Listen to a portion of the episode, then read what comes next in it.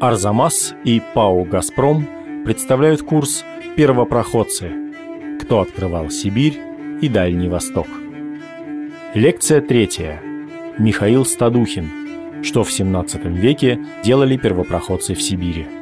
Рассказывает Михаил Савинов слово, которым обозначают наших этих покорителей Сибири и Дальнего Востока, зовут землепроходцами, оно появилось очень поздно, это где-то рубеж 19-20 веков. Общепринятый стал совершенно термин для обозначения всех, кто как-то куда-то двигался, открывал новые реки, продвигался вперед по Дальнему Востоку. При этом сами себя они, конечно, так не называли. Поэтому, прежде чем говорить о конкретных людях и о том, что они сделали, наверное, надо немножко погрузиться в сам контекст. Вот что это такое было, вот это движение встреч Солнцу, так называемое, то есть движение на восток, для 17 века. Обычно, если мы попытаемся да, как-то обратиться к покорению Сибири в литературе, то чаще всего начинают его с Ермака, хотя процесс тут гораздо более ранний, более сложный, будет уходить корнями в новгородские времена, но наиболее его яркая такая страница – это 17 век, когда после смутного времени случился очень сильный рывок вот от Западной Сибири уже более или менее к этому времени так подосвоенный уже с городами, с воеводским управлением, до берегов Тихого океана. Движение стремительное, движение очень быстрое. Переход занял ну, буквально лет 30. То есть к 50-м годам уже были на побережье. Ну и так у нас на повестке дня крайний восток Сибири, современная Якутия, Чукотский автономный округ, вот эти местности. Освоение всего бассейна Лены и всего, что восточнее, началось э, в 1630-е годы. Началось оно служилыми людьми из Енисейской, из предыдущей области. Ну и ключевая наша дата здесь – это основание Якутска. Создание воеводского управления. В дальнейшем именно Якутск с конца 30-х годов стал э, центром всей вот этой огромной совершенно местности с очень э, сложной логистикой, с очень сложным и разнообразным населением, которое очень интересно взаимодействовало друг с другом. Царство Сибирского «Новая земля». Вот такое название встречается в наших документах Якутской приказной избы для обозначения вот этого огромного якутского уезда с центрально-якутскими властями и дальними заморскими реками огромная территория с очень э, редким, а, но разнообразным при этом по своим задачам этнической принадлежности населением. И э, надо сказать, что история его на низовом уровне, на уровне вот этих э, взаимодействий рядовых людей изучена пока еще недостаточно и не для всех областей. В целом можно описывать эту территорию в терминах так называемого фронтира, то есть ситуации подвижной границы, но, правда, подвижная граница была только до 40-х, 50-х годов. Дальше уже все примерно устоялось, но при этом сама ситуация пограничности, вот это взаимодействие разных э, культур, русских э, землепроходцев и торговых людей с одной стороны, местных жителей с другой, она никуда не делась. Эти взаимоотношения были очень многогранными, от э, брачных связей до войны русское население Тавакра тоже было достаточно разнообразно. Во-первых, это, собственно, государственная власть, которую представляли служилые казаки, во главе с местной властью в лице приказных людей на зимовьях. Ясачное зимовье, так называемое, то есть маленькое, очень маленькое укрепленное поселение, буквально с пары изб и частокола, в котором живет небольшой отряд казаков во главе с приказным человеком, который этим зимовьем заправляет. Туда начинают съезжаться раз в году наши плательщики ЕСК, пушного налога с собольями шкурками. В основном собольями, иногда лисьями, но в целом, конечно, старались брать только соболей. Управление из Якутска осуществляет воевода. Иногда их два, иногда один. Это государственная должность, очень серьезная. Обычно на ней находится служилое дворянство, иногда уже прям родовитые князья. Вот он э, получает свое э, назначение, нередко должен э, расследовать злоупотребление предшественников своих в Якутске. Это достаточно частый случай, потому что удаленность от центра колоссальная. При нем состоит канцелярия в виде приказной избы, которая занимается решением денежных вопросов, финансирования походов, а в нашем случае это очень важно, выплаты жалования людям, которые находятся на государственной службе, решением имущественных тяжб. Ну, а второй уже такой совсем центральный орган, который курирует всю Сибирь целиком, это сибирский приказ в Москве. Воевода подчиняется приказу, сибирскому приказу, он получает оттуда наказы, инструкции. В свою очередь пишет наказы для наших землепроходцев, которые отправляются по сибирским рекам. Дальше это промышленники, промышленные люди, так называемые. Это охотники за соболем, только русские. И это торговые люди, которые решали свои торговые задачи, пользуясь э, определенной поддержкой государственных э, властей и, в свою очередь, сами поддерживая власть материально, например, спонсируя экспедиции. Или даже непосредственно их организуя.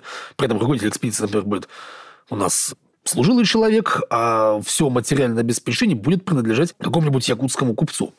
Ну, а, собственно, на другом полюсе всего этого взаимодействия на другой его стороне будет местное население. Этническая карта Якутского уезда не совпадала с нынешней. Если мы сейчас посмотрим на карту Якутии, то увидим, например, очень широко, собственно, расселившихся якутов. А тогда это жители только центральных областей. Значительную часть остальной Якутии занимают тунгусы и вены. Очень два близкородственных народа вены более на восток. Тунгусы ближе к Охотскому морю и к Южной Якутии. Ну, а весь север Якутии, начиная от Лены и дальше на восток до Анадыря, это юкагирские племена. Их много, они разные. До наших дней народ ну, почти не сохранился, к сожалению. А тогда это большая такая достаточно языковая и племенная стихия. От Анадыря до Лены разные племена. Они могут блокироваться друг с другом в союзы, могут воевать друг с другом, и могут выступать в союзе с эвенами или вместе с русскими против эвенов. И вот э, во все эти вещи, в нюансы местных этих отношений между племенами, конкретными вождями, живущими на этой же территории промышленниками, должен был вникать наш приказный человек, как администратор. Он мог быть более успешен или менее успешен, мог заниматься, например, вымогательствами, мог, наоборот, э, успешно защищать местных жителей от других местных жителей. Ну или от русских торговых людей, такое тоже бывало. И вообще власть старалась э, всеми мерами ясачных иноземцев беречь. На этот счет существовало много инструктивных документов, которые требовали от приказанных, чтобы они хорошо обращались с ястачным населением, давали им подарки. Ну, что такое подарки? Больше всего местным нужно было железо. Поэтому это наконечники копий, это топоры, это куяшные пулицы, так называемые, то есть пластинки для куяков, доспехов. Раздавали бусы, но брали эти бусы не все. Заходилась интересная отписка Салазеи, в которой писал, что ему нечем давать подарки, куяшных полиц нет, котлов нет, а бусы они не берут. Приказанные на зимовье сидят два года в среднем двоегодицу, так называемую. По истечению этой двоегодицы его можно либо оставить, либо его можно поменять. И нередко основанием для смены или, наоборот, продления его службы на зимовье служат слова ясачных иноземцев. Это не какое-то такое бесправное забитое население, которое все обирают. Нет, иноземцы, наши юкагиры или тунгусы, они находятся в правовом поле в определенном. Они могут жаловаться. Для этого надо прийти в ясачное зимовье и там составить челобитную. Русский приказный человек ему ее напишет подробно запишет с их слов, что такой-то, такой-то их там обирал, э, грабил, или их обидели чукчи, надо, соответственно, что-то делать с чукчами. Защита ясачных иноземцев от э, неясачной публики, которая на них нападает иногда, это тоже обязанность русских властей. Вот, э, то есть работа приказного человека вот на этом фронтире была очень тонкой и сложной. Один и тот же служилый человек мог выступать именно как землепроходец, когда он брал отряд казаков и отправлялся искать новую реку, или как администратор, когда уже либо на новой реке, либо на какой-то старой который назначался на ясачное зимовье с отрядом людей, и там в этом зимовье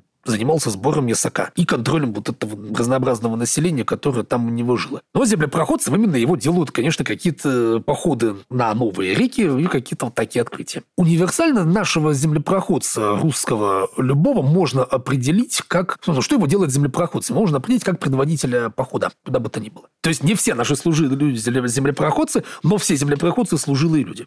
В чем состоит их задача? Чем они, собственно, занимаются? Они опираясь на какие-то сведения, полученные из э, разных источников, чаще всего от э, местных жителей, но далеко не, не только, получают информацию, что где-то там дальше впереди есть очередная следующая река, на которой живет какой-нибудь народ, который добывает, собственно, то, что им нужно. Больше всего им нужны собольи шкурки. Это именно тот ресурс пушнина, за которым они идут в Сибирь. Собственно, то, чем занимается в основном наша вот эта военная казачья прослойка служилых людей, с которой происходит Стадухин и Дежнев, это именно военная администрация администрирования прийти на реку, обнаружить ясачных иноземцев, ну, потенциальных ясачных. Это могут быть якуты, могут быть юкагиры, могут быть тунгусы. Дальше с ними по определенной процедуре надо было договариваться, чтобы они выплачивали этот ясак, а, естественно, по доброй воле выплатить никто не хотел. Здесь проще было с теми народами, у которых был опыт э, какого-то подчинения какой-то вышестоящей власти. Ну, непривычно. Они просто приносят другую присягу и платят эти шкурки уже русским администраторам. С народами, которые никогда никому ничего не платили, как, например, юкагиры или Чукчи, с ними было все гораздо сложнее. На Востоке процветала процедура аманатства. То есть у этих товарищей старались э, взять заложников. Желательно, чтобы это были сыновья каких-то вождей, знатных людей, но Опять же, в некоторых э, обществах, как, например, у Чукчей, там и с вождями не все хорошо, у них нет выделенной верхушки, нет своей родовой знати. Поэтому не всегда понятно, с кем договариваться. При продвижении к Северному Ледовитому океану, помимо, собственно, Соболей, а чем дальше к северу в тундру, тем его там меньше, получил большое значение другой ресурс – это моржовая кость, моржовые клыки. Их добывают на лежбищах в океане. И вот с середины 40-х годов появляются разные истории о островах в Ледовитом океане. Иногда это реальные острова, как Новосибирские острова, например. А иногда это вымысел. Разобраться здесь довольно сложно. И вот их описывают тоже как такие места, где есть морж, где его много, где иногда люди живут, иногда наделяют этих людей фантастическими свойствами. Сложилось такое представление о том, что в общем-то, Северный Ледовитый океан в представлении этих людей был не океаном, как мы сейчас его знаем, а таким своеобразным проливом между вот той сушей, которая хорошо известна, и неким вот таким полумифическим островом, который тянется вот от европейской новой земли до Аляски, с горами, лесами, там, реками, моржами и людьми. Та область, где происходили географические открытия, получила общее такое условное название «Дальние заморские реки». Вообще, река для людей времен Стадухина и Дежнев – это такой структурный элемент мира. Вот они мир понимают по рекам. Есть Лена, как основная артерия этого мира Восточной Сибири, на которой Якутск. Следующая большая такая серьезная база на Лене – это Жиганск, Жиганский острог в низовьях Лены. Такая промежуточная остановка на пути в Якутск э, с моря. Дальше у нас Лена впадает в Северный Ледовитый океан, у нас начинаются уже дальше переходы по океану. Вот открытие новых рек происходили двумя путями. Либо можно было в устье реки попасть с э, моря, но это в летнее время э, в навигацию, либо продвинуться туда через сушу, так называемыми через каменными путями, то есть через водоразделы.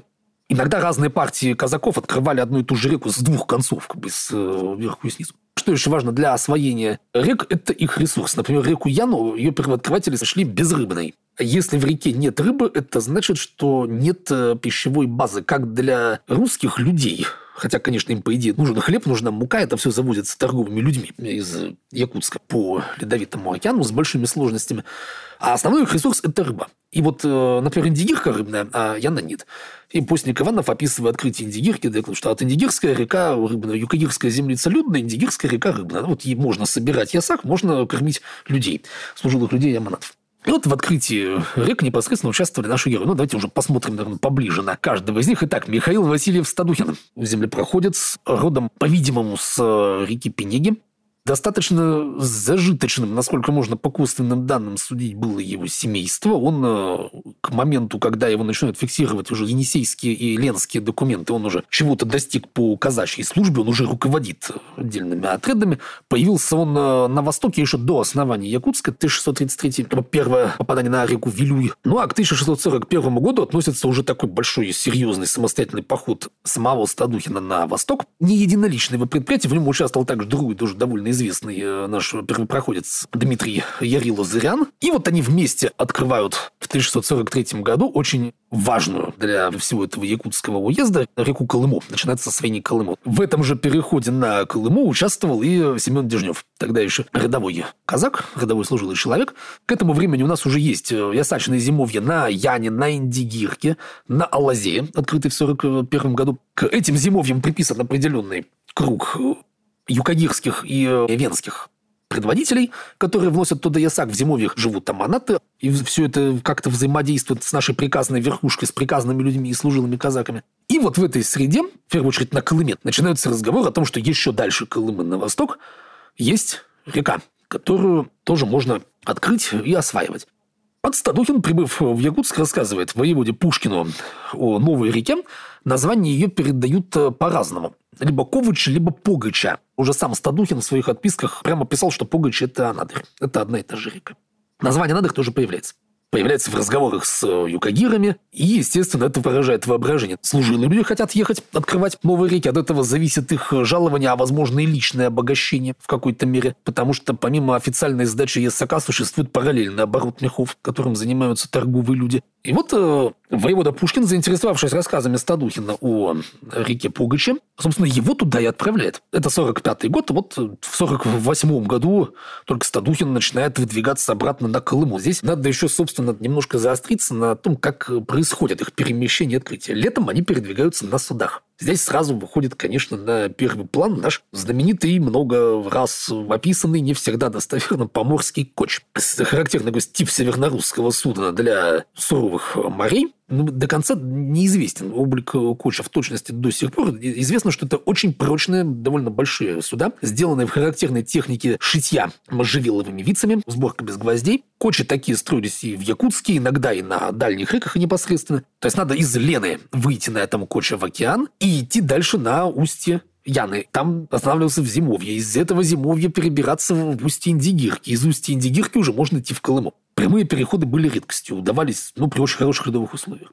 Конечно, коч, как и любое деревянное судно, зажимался льдами, но раздавливался с меньшей вероятностью. Хотя это не было какое-то, наверное, такое революционное ледовое судно, тем не менее лучшего в мире для передвижения по ледовым морям в то время действительно не было. Льдом его зажимало. В этом случае команда обычно спасалась на лед и пыталась добраться до берега. Тоже таких случаев много. И любая вот такая задержка коча во время перехода из одной реки в другую могла привести к зимовке нашего промышленника на той или иной реке. А переход э, зимой возможен с реки на реку. Это санный путь. Нахты, запряженные с собаками или оленями. Но ну, собаки известны больше.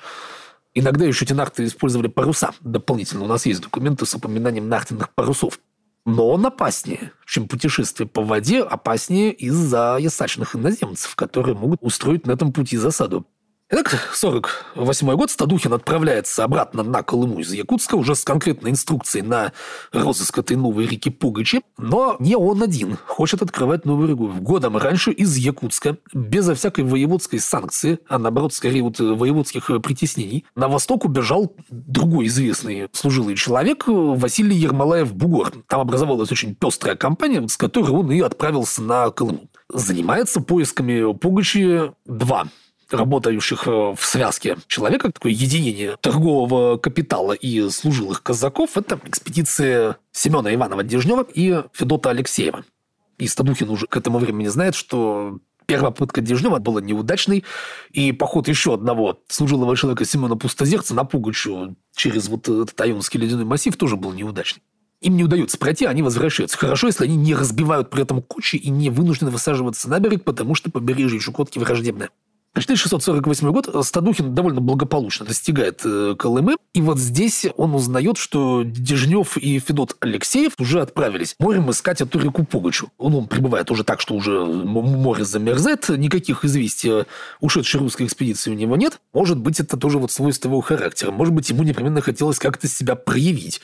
Было досадно, что не удалось прямо в 48 году, вот до начала зимы, отправиться на поиски Пугача. Он там, на него есть э, жалоба, составленная колымским приказным, управляющим на Колыме, который жалуется на Стадухина, что вот тут пришел, и как и в его челобитной написано, своей дуростью, то есть своевольно, без э, санкций, предпринял поход на реку Анюй, где произвел некоторый погром, разогнал этих ясачных иноземцев, в общем-то, ничего особенного там не добился, и наоборот э, отвратил от русских властей их таким образом. И, наконец, в 49 году он, как только вскрывается море, он предпринимает свой поход в догонку за экспедицией Дежнева. Он э, прошел какое-то расстояние вдоль берега, дальше его не пустили льды. Место действительно очень сложное, потому что так называемый Ионский ледяной массив, который находится в Северном Ледовитом океане, уже вот на западе Чукотки, он подходит к берегу, общем всегда достаточно близко. Если мы посмотрим на любую, например, советского времени карту плавучих э, льдов, границы в Северном Ледовитом океане, она здесь будет очень близко к берегу. И море против Чукотки, оно было сложным всегда да, и не только совершенно для поморских кочей, достаточно вспомнить гибель Челюскина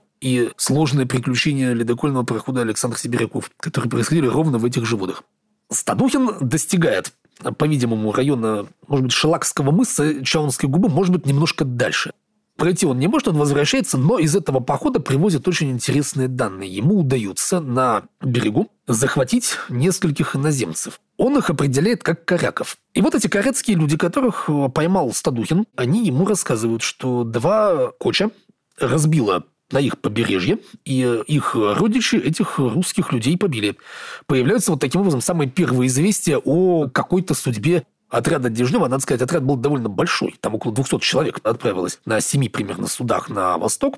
Дальше от э, Юкагиров стало известно, что вообще-то на Анадырь можно пройти по суше. Можно попасть туда сухим путем. Естественно, Стадухин за эту идею ухватился, и вот 1650 э, год он наконец-то добирается через э, камень вместе с Семеном Ивановичем Моторой, таким еще одним служилым человеком, достигает верховий Анадыря. И на Анадыре он обнаруживает уже обосновавшегося там Дежнева, который жив, здоров, поставил там ясачное зимовье, интегрировался в местные племена, собирает там ясак. Ну, мы помним, что Дежнев до этого это подчиненный Станухин, это человек, который по службе всегда как бы, младший его по казачьим званиям. Станухину это, видимо, было еще и личная обида к этому добавлялась. Но об этом можно судить только косвенно, потому что язык документов 17 века, он достаточно такой э, скуповатый, он подчинен достаточно жестким казенным формулам, но, тем не менее, можно кое-что извлечь. Он предпринимал и там тоже сепаратные экспедиции, поступала на него жалоба, что он громил этих анаульских мужиков, так называемых, то есть племя анаулов, с которыми взаимодействовал э, Дежнев, с которых он брал ясак. И возник конфликт. На Анадыре Стадухин э, с Дежневым не ужился. Стадухин уходит с Анадыря и начинает свое самое длинное, самое, наверное, богатое по открытиям путешествие. Он уходит в сторону побережья Охотского моря, открывает э, Гижигу, добирается до реки Тау, и, наконец, уже в 57 году он э, появляется со своими сподвижниками в Охотском остроге на берегу моря на реке Охоте. А оттуда уже через горы, выдерживая бои с э, тунгусами, с венами, он идет в Якутск. И в 59 году он там появляется. 12 лет продолжался его вот этот рейд по маршруту Якутск, Колыма, Анадырь, Охотское побережье, Тауя, Охотск и дальше Якутск. Открыл ряд новых рек, писал огромную территорию. Таким образом, его географические заслуги, они довольно велики. Здесь надо сказать, что когда наши землепроходцы не совершают открытий, не ходят э, по рекам, мы о них вне этих походов знаем довольно мало. Потому что основной э, наш источник о их каких-то приключениях – это их отписки или отписки тех, кто с ними соприкасался. В отписках будет описание рек, описание боев с иноземцами, описание самих иноземцев иногда, но обычно не очень подробные. А когда человек после всех этих своих служб пришел в Якутск и стал там на основании вот этих своих отписок добиваться жалования, потому что очень э, часто в походы отправлялись без материального снабжения из Якутска за свой счет. Либо что-то покупали сами, либо залезали в долги к торговым людям, которые эти экспедиции снаряжали. И вот обосновывая необходимость выплаты им жалования за прошлые годы, они эти все свои службы подробно перечисляют и описывают. Это, собственно, главный источник об э, их походах. Но в Якутске такой какой-то драмы, движения нет. Разве что кто-то из них э, там проштрафится, например, в долговых делах.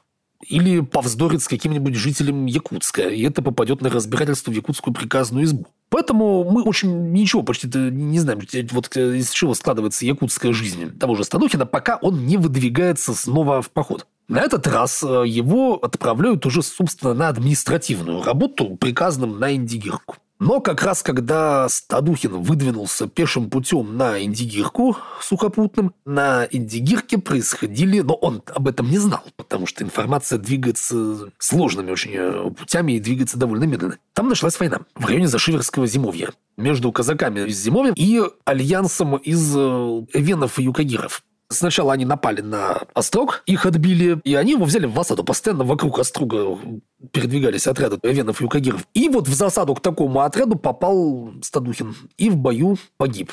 Потому что весь его отряд, шедший на Индигирку, был уничтожен полностью. Вот так окончилась его жизнь и его служба в э, Сибири, в Якутском уезде. Стадухина обычно историки пытаются характеризовать как такого человека надменного, жесткого, сурового, не такого же срока, как Ерофей Хабаров на Амуре, например. И Стадухин, по-видимому, больше относился к тому типу землепроходцев, которых можно описывать именно как военных деятелей. То есть это продвижение, завоевание, удержание в повиновении. Вот это то, чем он занимался лучше всего. То, что у него получилось. А, например, к мирному администрированию он был, возможно, склонен меньше.